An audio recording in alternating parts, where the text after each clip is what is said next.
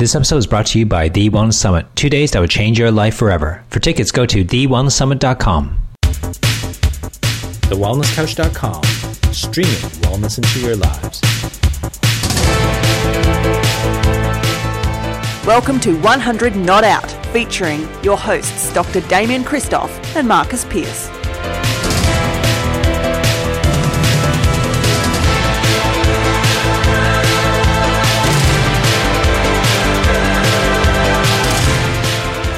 Welcome to another edition of 100 Not Out, a weekly show dedicated to helping you master the art of aging well. My name is Marcus Pearce, and I am here with the sensational legend, the co-founder of the Wellness Couch and the Wellness Guys. He's Dr. Damian Kristof. Hi, Damo. Hello, Marcus. It's so good to be here again. Hey, uh, I was thinking about that word legend a lot, and I think about the real, true legends that we get on this show. We've got a great legend with us today.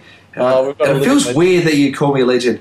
I'm going to have to uh, send you a little note later on. Well, you, you are a living legend, Damo, but Oh, I am uh, I am I'm thrilled today. We are both thrilled today to be able to introduce our guest, Damo. One of the most intriguing parts of public life for me, and I'm sure probably you and a lot of our listeners, is watching people whose careers come to an end, whether they're sporting careers, political careers, any careers. Yes. Um, whether it's a sudden end or a slow end, and how they transition into the next phase of their life. And Yeah. I really think this whole concept of transition is something that uh, we could probably focus more on um, on the podcast. But our guest today has done it beautifully.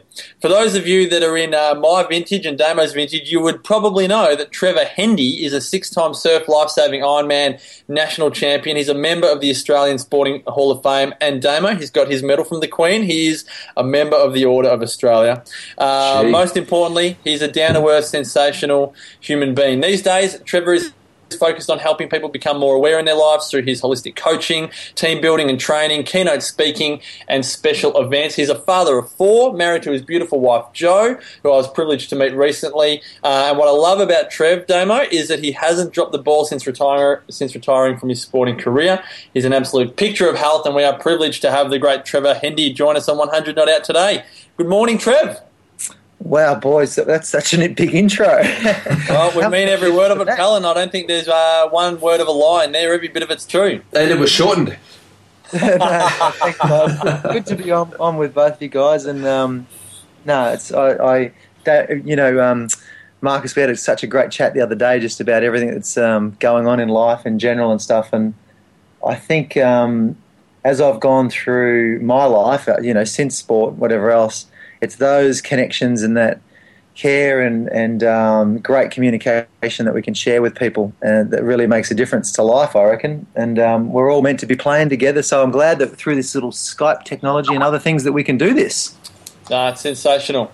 Um, Trev, I've got to ask you just first off. Uh, one of the things that we only spoke about briefly on uh, when did I meet? We, we met at, at uh, the, the world premiere of Overfed and Undernourished. It was just a, a couple of weeks ago. By the Yes. time this goes to air, but um, one of the things that we we we only spoke about briefly, but I'm fascinated to to hear you talk about is just how you transition out of your uh, surf lifesaving career because um, for those people that know me, I love my football, right? And I look at a lot of footballers who don't transition that well out of their sporting career. Uh, but people that are listening are like, well, I'm not a professional sports person. I'm not talking just about sport. I'm talking about whether it's a just your working career or whether it's transitioning into parenthood or out of, I suppose, full time parenthood when the kids leave. But how did you do it, and and how difficult did you find it? Well, we could we could talk about this subject for an hour easy, couldn't we, or several hours? um, Yeah. you know, at first, and as you're talking, I was thinking there's so many things we could talk about. Um, the yeah, obviously the first thing is that life is is all about transition. It's constant change. You know, no, nothing's every moment's a new moment, and um, which is one of the sort of the credos that I live by. Is every moment's a living moment. You know, and stuff happens. That's your opportunity, and I um, I suppose for myself all the way through sport, I was often the last person to leave the beach because I, I loved to connect with people. I loved to, you know, when people would sign autographs and do all that sort of stuff you do as a sportsman. And uh, I'd, I'd leave the beach the last person, but I'd be the one that would say, someone would say, oh, that was amazing how you came back and you did this and you did that. And I'd say to the person, yeah, but you, you know, you can do that too. And they'd be like, oh, no, I can't. And I never failed to notice how many people f- would see what I could do, but didn't believe that they could do it. Yeah, wow. And and it was wasn't like oh this is what I can do for me. It was just like me following a passion. I was excited. I loved the ocean. I had a competitive streak in me. Um, I had I loved the skill set of bouncing over waves and going under waves and going around them when you need to and finding the rip and everything else. So, and I'm answering your question as I say this because what happened was that's what happened when I got to the end of my career. A couple of things revealed itself. Was one was that I actually love helping people more than I love. You know, eventually I loved helping people more than I loved winning my own gold medal, so to speak. Yeah. Um, but secondly, the things that were always trying to shine through for me, that shone through in my sporting career, was when I got in a bad situation in a race, I'd find my way out of it. I'd always, whether it was going under, going left, go my own way, I always had the song running through my head, Gotta go your own way. you know, and I think those things, it, it, what shows up in, in one stage of life, it's like the baby in the bathwater principle. When you go through change, you don't just throw everything out. There's a baby and there's bathwater. And, and the baby for me was that I did love people. Um, I was always searching for a better way to get to somewhere faster, quicker, more efficiently, more enjoyably. Um, and because I was a student of that in the surf, it didn't take me very long to realize I'm a student of that in life as well. And it related to emotionally, mentally, metaphysically. Um, so, with a bit of a help of a few people around me, um, sort of opening me up and and suggesting to me that I was hiding some vulnerability, that I um, I kind of cracked down the Iron Man shell and started to open up to who I really was before the Iron Man, which was you know a gentle kid that loves people, and um, and I, I believe that we can all win and we all should win, and that we all should be winning together. So that kind of really aided the transition. I did an incredible, uh, a beautiful course, a seminar that um, doesn't exist anymore, but was um, what was it called? It was, it was called. It was a Human Potentials Organisation. Was the organisation. Right. Um, but um, we did a course, and it was a, a man that had travelled the world and, and worked out that we're all going through the same stuff. Yeah. And that when you sit down and give someone a bit of love and understanding, um, they all unravel pretty similar. And I was no different. You know that we have certain things that upset us, and in this world, in this day and age, we value success so much, and we value appearances so much, and finances, and all the material things that we forget to look in that little that little metaphysical, that spiritual or caring box over on the side. And so, because I was living in a society that didn't really value that, I didn't really know to look there. And so, as soon as I got you know pushed in that direction, I really realized, wow, there's a whole lot more to life than winning Ironman races and everything else. And and from there, it became a really easy, simple, natural transition. I never had a down period, never had a period where I was oh no, I'm missing racing. I just couldn't wait to get into what I was really here to do, which is, you know, explore and discover more of life and share it. Wow. That's incredible. incredible. How many how many years ago was that that you kind of uh, you did that course and made that little um, I suppose metaphysical leap in spirituality yeah. and, and, mindfulness?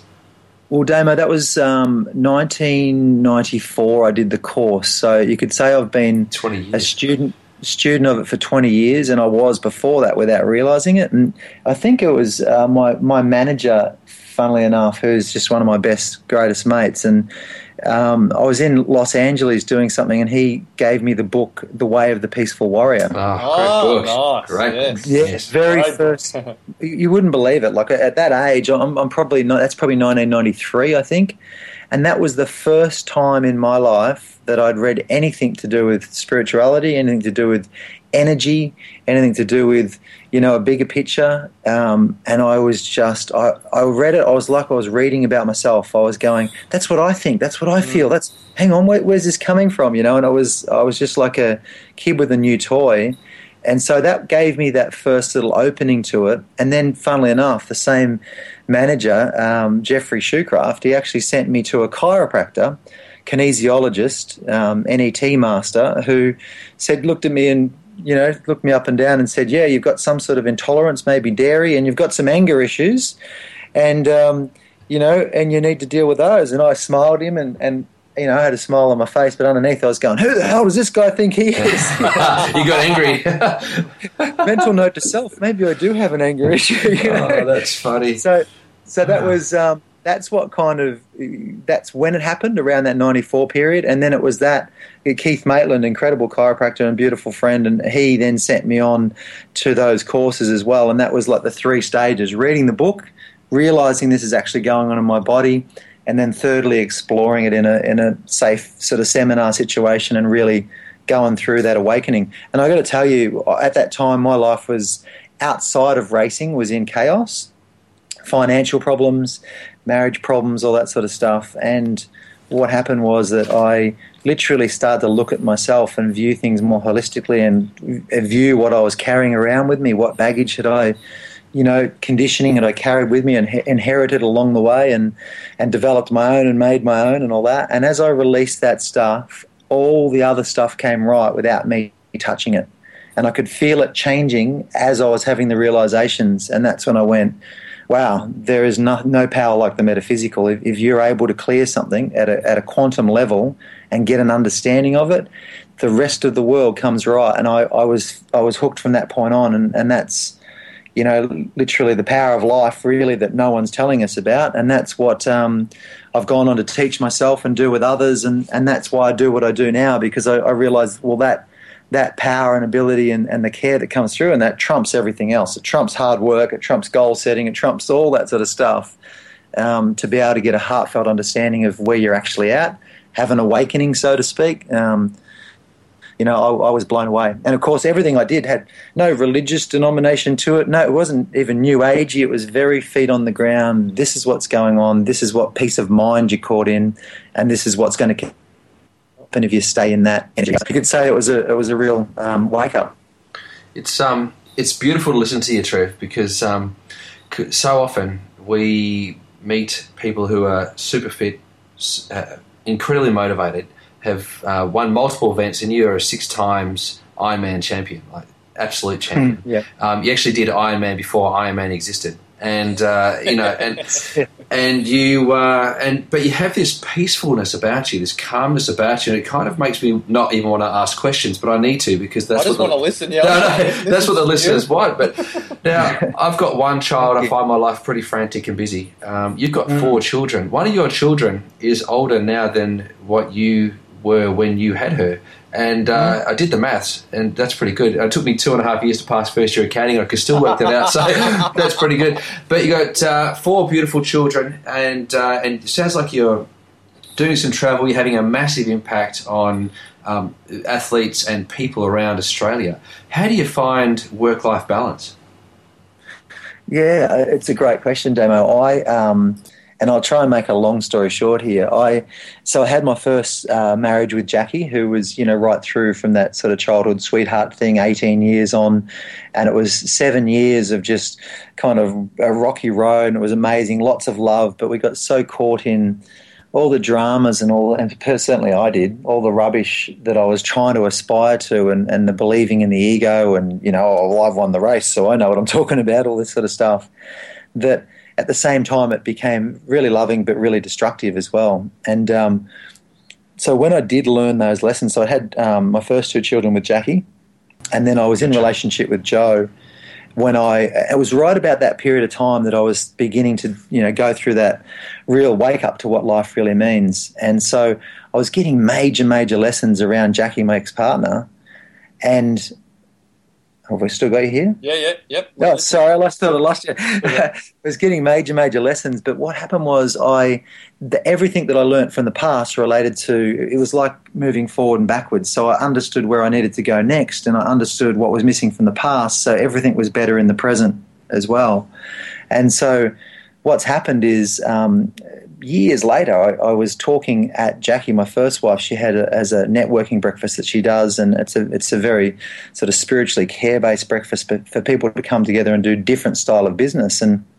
And I was speaking at it, and Jo was there, and Jackie was there, and we're one big extended family, and we've been through all sorts of ups and downs together. But there's a lot of love and care, and a real sort of brotherly, sisterly connection between all of us, you know. And so I was speaking and someone got up and shared a story and they were blown away in the audience that we are all there together. This, you know, there's my first wife and yeah, there's my wow. second, there's the four kids and we're all in the one room. and someone was there. It, it, created a whole talk within the room, so it just kind of facilitated the talk rather than just did a keynote. Mm. And someone got up and said they told the story about a, an emperor, a Chinese emperor, who they pre- prepared this incredible pot, and they come to present it to him on his visit to the city, and they drop it, and it smashes into like a thousand pieces. And everybody's horrified. And this emperor that everybody loved, that was very wise, said, "Stop! Don't touch it. Just bring all the pieces back together." And he got them to glue the pieces back together in whatever order they fell, in whatever way they fell. And then he put this huge mosaic up on the wall of the pot as it was put back together after it was broken. And then he said to the people that was presented on the wall, and he, he represented to everybody, he said, Isn't that far more beautiful than the original pot? And that's I, I literally you know cried on stage standing there with my broken pieces of my life and went wow what we've got now is far more beautiful than what we would have had had I just gone down this path of what you know picket fences, cars, houses, mortgage, and everything else. So I was always destined to have a mess, so I could have a really beautiful mess at the end of it that came together in in, in very organic ways. And so in answering your question, that's how the work life balance comes around is that we're all very invested in each other, in my children and, and um, um, Jackie. I help her out, and Jo and I we travel together, and we're down in Melbourne together at the moment, and and work together as much as we can, and and uh, it's very much a you know a beautiful soulmate relationship, and there's just a lot of connection and love between the whole family. So it's um, not hard to carry the slack for each other at different times. And, and because we're very purpose invested, there's a real feeling that when one person's going out and work working, the other one's back at home supporting and, and cooking and cleaning and doing whatever. And so a, a balance tends to work itself out. But you know, we haven't mastered it just yet, but it, it, does create a sense of wherever I go, someone's got my back and, and I've got their back as well. And it's it's more about love and purpose than it is about relationship and what you you can do for me and all that sort of stuff. Wow, that is nice. incredible. I think yeah. you, you think you've got everyone listening uh, just uh, on the uh, edge of their seats here because it's just well maybe just relaxing back and just listening to you. It's wonderful to hear, and uh, I'm thinking as you talk, Trevor. I'm just thinking about my upbringing and just thinking of that. Of thinking of the of the pot and putting all the pieces back together, and you and you do reflect, and it's whether you're aware of it or not. Putting it, it all the pieces have been put back together. It's just a matter of us observing and going, well, that is, that is more beautiful than the original, isn't it?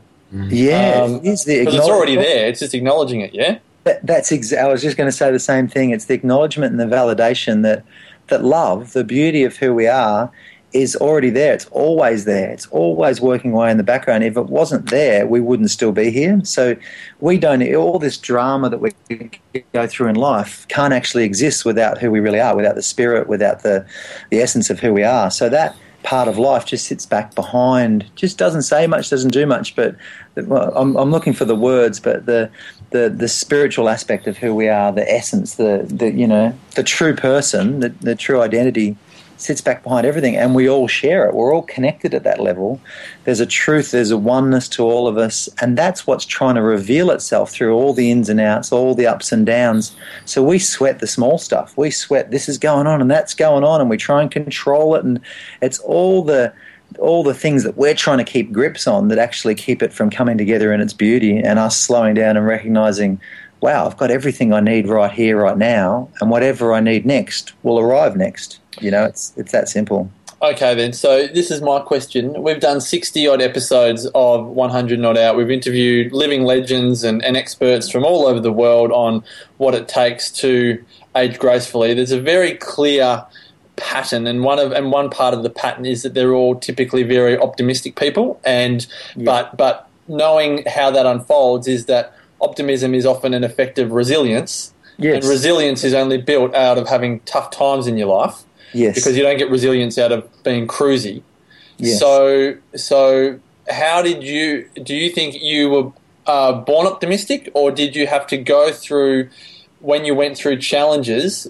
Did you find you got down in the dumps and you worked your way through it to build that resilience, which is then build that optimism, which now uh, sees you living in what you'd call that beautiful mess? Mm. How how did you you know was that the path that you went down, or was it was it something different? Yeah, I, I guess so. I, I, suppose once again, it's like an, a constant ongoing awakening that you don't know is happening. So life's preparing you for wherever you ultimately decided you wanted to go. um, so I suppose for me, it's been different stages. What uh, the the optimism that was always been there with me. I've always been sort of brighter and lighter and and believed in in love and connection and can do a lot more than can't do. It's all that's always been natural to me. But I think that's been the kind of my floaties that have, have kept me going while I could learn how to swim you know, and learning how to swim is more being able to just relax and lay on your back and know oh, it's all going to work out anyway. And it's more of an allowance and a deeper, deeper sense of knowing that it is all connected. There's nothing to sweat and panic. And at the same time, uh, I still have the power, as does everybody. We all have the power to make a decision at any moment and direct your own ship. You know, to steer your own ship to where you want to go, and um, you know, so there's that sense of destiny and fate that's going on. That there's certain things that we're going to experience no matter what. Um, but there's an end objective that's more of a, a, spiritually unseen objective for most people, and that is, I need to learn about this, this, and this. And I wrote a program recently called the the Boot Camp for the Soul. I've just and, been I've just been reading it. I've just been looking at it. Yeah. I'm going, oh, I wish it wasn't virtual. I want, you know, you know I'm going, oh. It will be. I'll, I'll, do actually some boot camp for the soul workshops eventually, but um, but I wrote it. I called it the boot camp for the soul because I realised that life is one big boot camp for the soul. Mm, you know, every day you have to wake up and front up again, and the whole time the fitness that you're working on is soul fitness, and it's not really fitness. It's soul identification. It's soul. You know, just like you work on a muscle till you can see it. Mm-hmm. It's like acknowledging the soul until it shines through and and that's what life's trying to do for us. When we do it unconsciously, it's happening anyway, but it's happening on a slow upward spiral that often feels like a downward spiral. So it can be slow and tedious. And any kind of good spiritual curriculum or understanding just leads it to be a little bit faster. Like you just go, oh, you put your attention on it and go, oh, that's true, that's happening for me. And by seeing it, it accelerates. So I literally nice. kind of realized later in my life that life is one big boot camp for the soul, that there are certain things um, that if we didn't have this mess in our mind, we'd all be able to see this. If we weren't grown up with this conditioning that life's tough and you should try hard and we're all individual and all these mm. core beliefs that are a load of rubbish, like false premises of life, if we can clear those out of the way, those junk viewpoints, everybody knows this. People go, I, have worked with so many people that go, I know this, I've always felt this, this is what I feel. Yeah, no, I feel like we can all pull it off. And I love that person, and someone's telling me I should hate them, and all this sort of stuff. It's like winning and moving forward to us and aging gracefully and all that sort of stuff is actually very simple and natural to us. We just got to get all this other junk out of the way. And that's, you know, my great teacher many years ago, he said, if you're really, really going for it and really willing and looking to, to, to observe your own stuff and clear your own patterns, it would take about 12 weeks, about three months. You know, a bit of life experience, bit of it. You could undo all the mindsets and all the things and actually clearly live in that peace and harmony that, that someone like an Eckhart Tolle is living in already. You could live in that in three months, no problems, if you if you were really willing. And that's when I so when I wrote the bootcamp for the soul, I made it online and virtual because the idea is that you don't need to go to somebody to do it. All the answers are in yourself. You can do it in your own life. It's best played out in your own life. And I did it over 12 weeks because it's an unfolding just to go, oh, this viewpoint leads to this one, leads to this one, and release all this stuff. Till eventually you go, hang on, that's right. We've been duped here. We are far more powerful than we realise. We're very capable, and look out if we ever all realise that together, because there's a, there's big problems on the planet that would be small problems to us if we all had the awareness to be able to come together and, and creatively sort them out. Now, Trev, it's quite clear that we're just getting warmed up here. Is there any possible chance that you can hang with us for another 20 minutes to do a double episode? Absolutely, no problems. Fantastic. Well, folks, we'll come back with Trevor Hendy on the next episode of 100 Not Out. Remember, uh, if you would love to hear your feedback on this, there's, you can provide it in any number of ways, but the best way is to go to our website at www.thewellnesscouch.com forward slash 100 Not Out. Remember, if you've liked this episode, which no doubt you have, please subscribe to the podcast on iTunes and also check out thewellnesscouch.com where you can view the entire range of wellness podcasts, including the number one show, The Wellness Guy. So until next week, where we bring you part two of Trevor Hendy, continue to make the rest of your life the best of your life. Hi, it's Damian Kristof here. It's less than 100 days until the Wellness Summit, and we are jumping out of our skins to be with you at Crown Melbourne on Saturday, August 16 and 17, 2014. If you want to take your summit experience to a whole new level, then I urge you to join us as a VIP. This year, we have two VIP levels, not just one, two. We have gold and platinum. Both include front row seats, DVD recordings of the event, goodies from our speakers, intimate VIP only time with the speakers, and massive vouchers which can be used on future Wellness Couch events and products. To take your summit experience to the next level, go to www.thewellnesssummit.com. But be quick, VIP spots are limited and they will sell out. See you at the summit.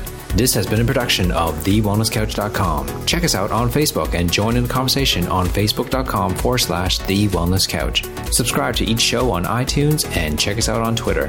The Wellness Couch, streaming wellness into your lives. Whilst the Wellness Couch presenter endeavor to provide accurate and helpful information to their listeners, these podcasts cannot take into account individual circumstances and are not intended to be a substitute for health and medical advice from a qualified health professional. You should always seek the advice of a qualified health professional before acting on any of the information provided by any of the Wellness Couch podcasts.